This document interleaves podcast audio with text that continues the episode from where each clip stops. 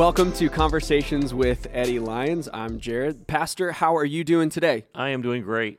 It's a Um, good day. It is a good day. It's nice outside. It's Beautiful. cold, but it's uh, it looks like it could be 80 degrees. So It's, not, but it's decent. it's sunny. Yeah, it's Yeah. sneaky on us. So uh, today we have a tough subject, but a good one, and I think a lot of people uh, are going through this. A lot of people have, have dealt with this in the past, but it's it's dealing with grief and loss.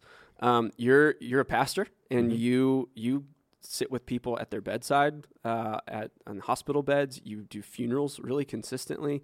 Well, what advice would you have for anyone going through grief right now? Well, or how fir- would you start this conversation? Okay. Well, first of all, um, there will be things in our lives that will be so hard, so difficult, events that we will grieve. And it's people who are looking for a walk with God that avoids all of the pain and sorrow, they're not looking for the God that exists because He's going to let us walk through a life that includes pain, loss, and sorrow. Okay. For instance, when you lose a loved one, it's never going to be the same. You know, I do sit with people, I do attend these funerals. And it doesn't matter how young or old they are. I watch the grandchildren on the front row of their grandmother, and they're, they're, they're crying because she's gone. And they loved her, and she meant so much to them. And honestly, the truth is, um, you can't rescue people from that. In Romans, it says that we should um, rejoice with those who rejoice and weep with those who weep. I think sometimes people want to, like, okay, let's get past the grief. Let's make everybody feel good. You know what? You can't. Yeah. You just need to go sit with them in their grief. So you, you sit with them in their grief. Um, what does that look like? Because I, I feel like you said that there's a tendency to want to move on from it. I, I'm someone who wants to break the tension. I want everybody to kind of be okay. And uh, what do you do to get past that that need to make everything okay? Because I've also seen how you you want to. I want to just have the right words.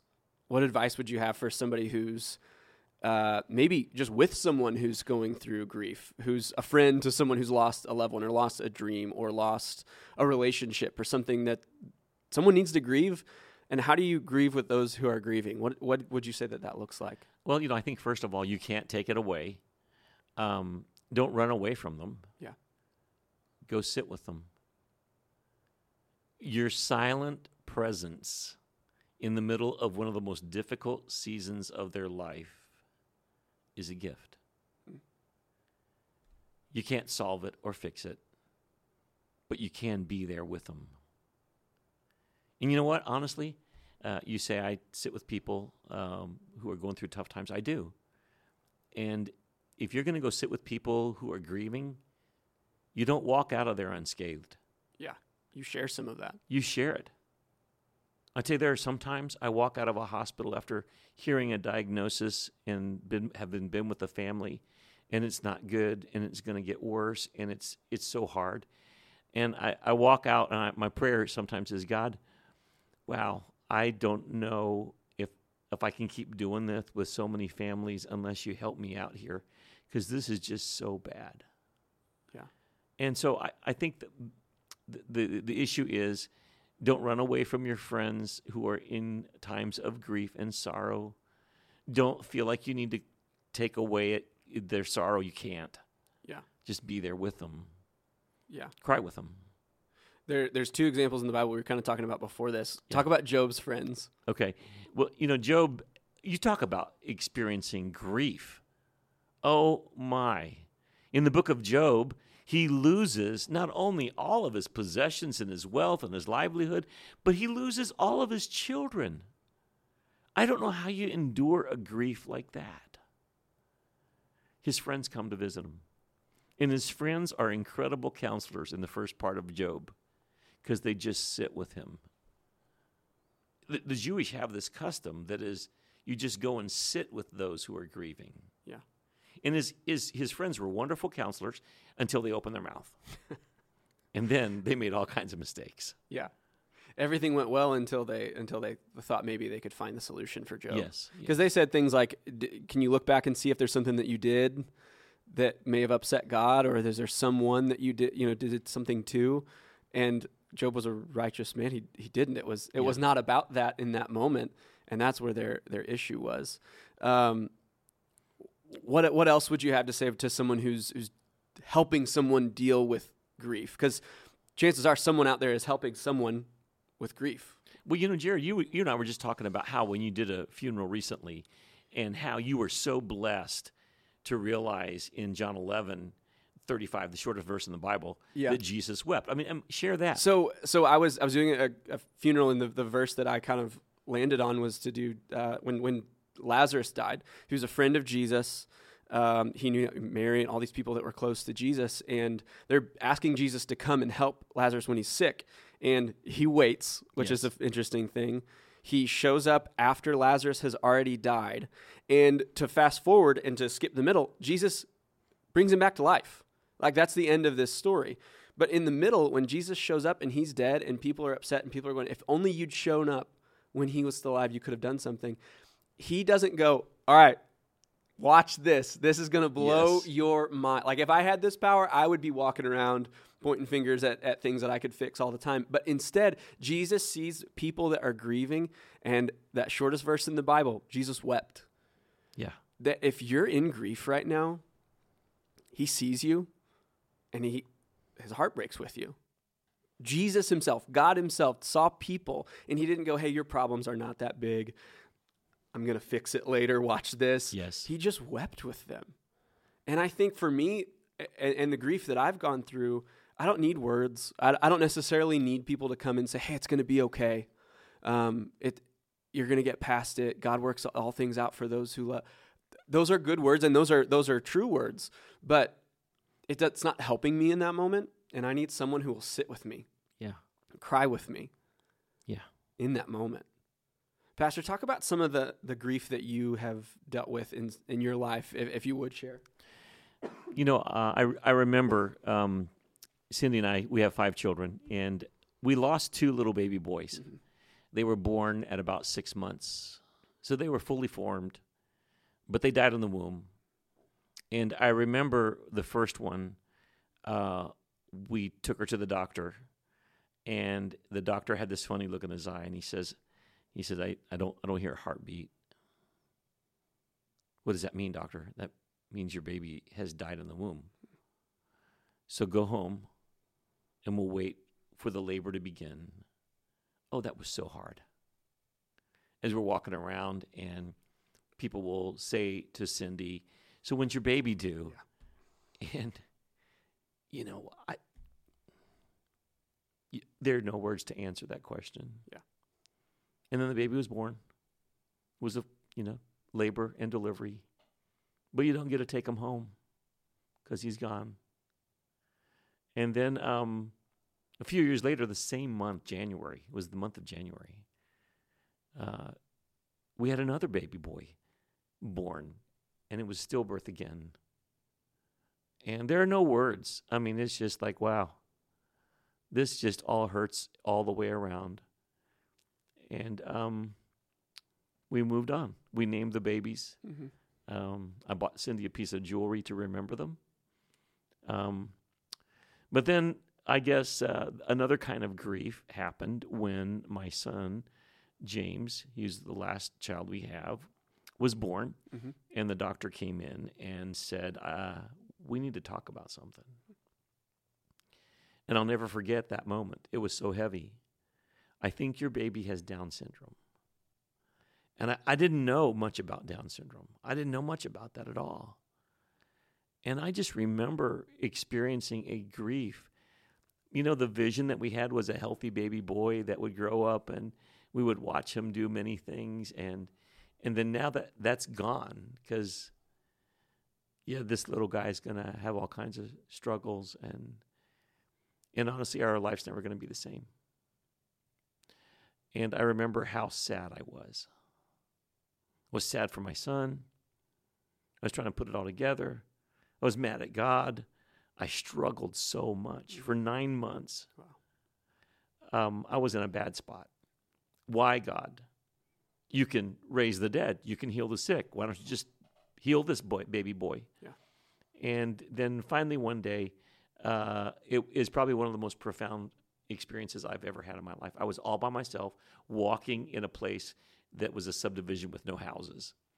And as I'm walking and praying, and most of my praying for nine months had been complaining and telling God that what you've made a mistake here. Yeah. This isn't right. I don't like this.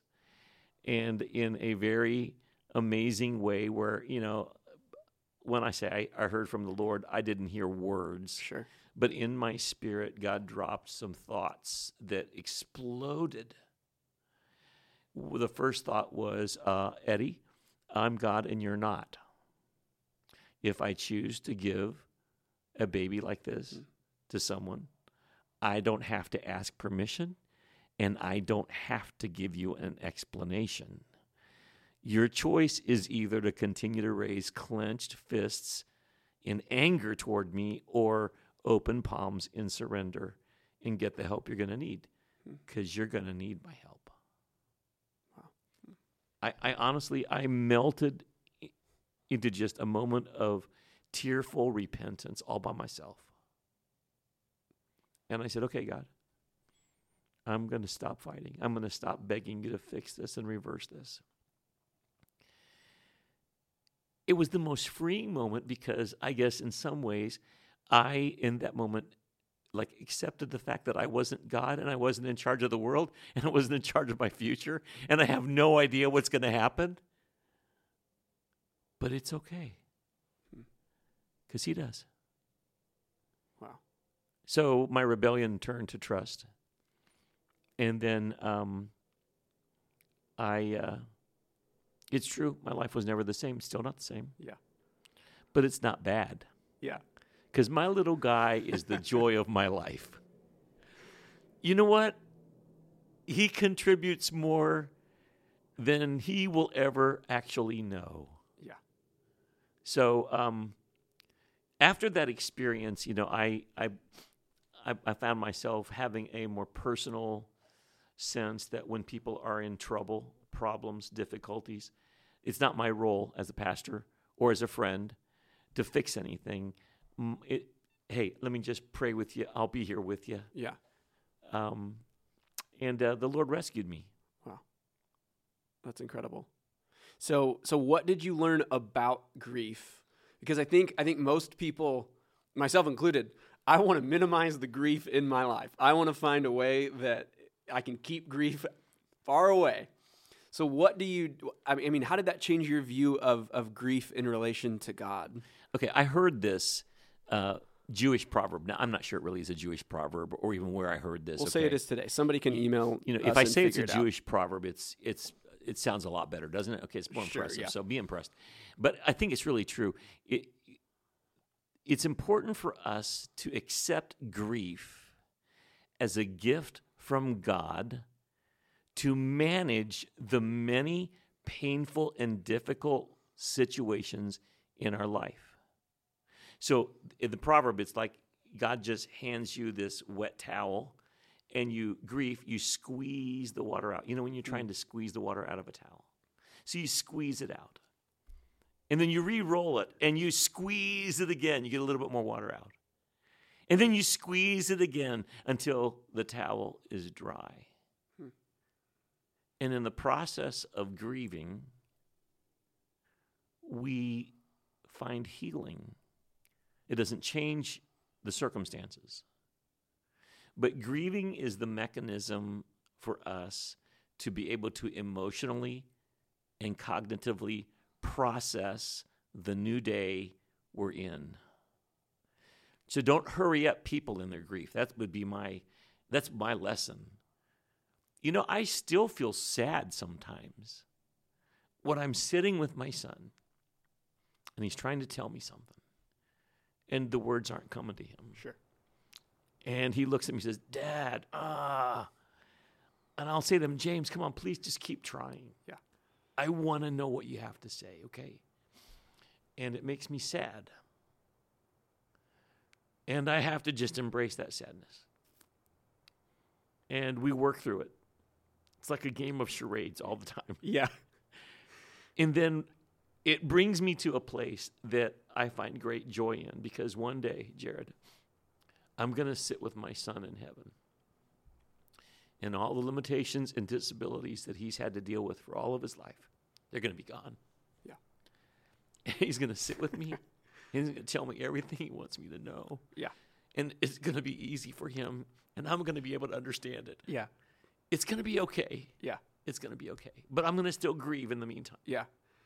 I think that that heavenly perspective of we need Jesus because he's the only thing that can make all things right. Yes. There's not one thing that can bring a, a lost family member back. There's not one thing that Yeah. can fix pain from abuse or one of those things. But Yes. Jesus is the only person that can bring hope of tomorrow, hope of heaven with him where everything will be made right. Every tear will be wiped away and everything will be made right. That's it, I have to hang on to that Oh, my goodness. or I'll get lost Yes. in all of that. Yes. And I think one of the things that that the, the grief that I've gone through has opened my eyes to is before I went through any amount of grief, I, I looked around and went, things are good. I don't really understand that thing that you're going through. But understanding the grief that I went through, Yeah. I see people through a different lens. When when someone's going through something, I don't go, oh, that's hard. I don't really get it. You you can live in that with them Yes. you can understand what it meant when someone just sat with you. You can understand what it meant uh, to just cry with someone, and and to realize the, the the levels of pain, the levels, the depths that it's not just the death; it's the it's the next Christmas that they're going to go through. It's the, it's all those little yes. things that you go, man. If I wouldn't have gone through any Wow. amount of grief, I wouldn't have s- seen that. I wouldn't have recognized that. Right. Pastor. Do you have anything else for us on grief? Well, um, you know, I do love Romans chapter 8. Mhm. It's that famous verse, Yeah. you know, for God works all things for good. What that means is in the bad, that sometimes stays bad. We're going to have to live with it till the day we get into heaven. Yeah. Um, he is working out good things. It, I just believe that. Yeah. And then um, what will separate us from the love of God? And then it lists all of those things Yeah. that we don't want. Yeah. And none of them can separate us from the love of God. Yeah. And Jesus came for the very pur- purpose of redeeming all things. Behold, I make all things new. We're going to get there. And in his kingdom, there will be no more tears. There'll be no more sadness, no more pain. The former things will be passed away. That is our hope. It is. Well, Pastor, thank you. Hey, we hope you enjoyed this episode. We'll see you next time.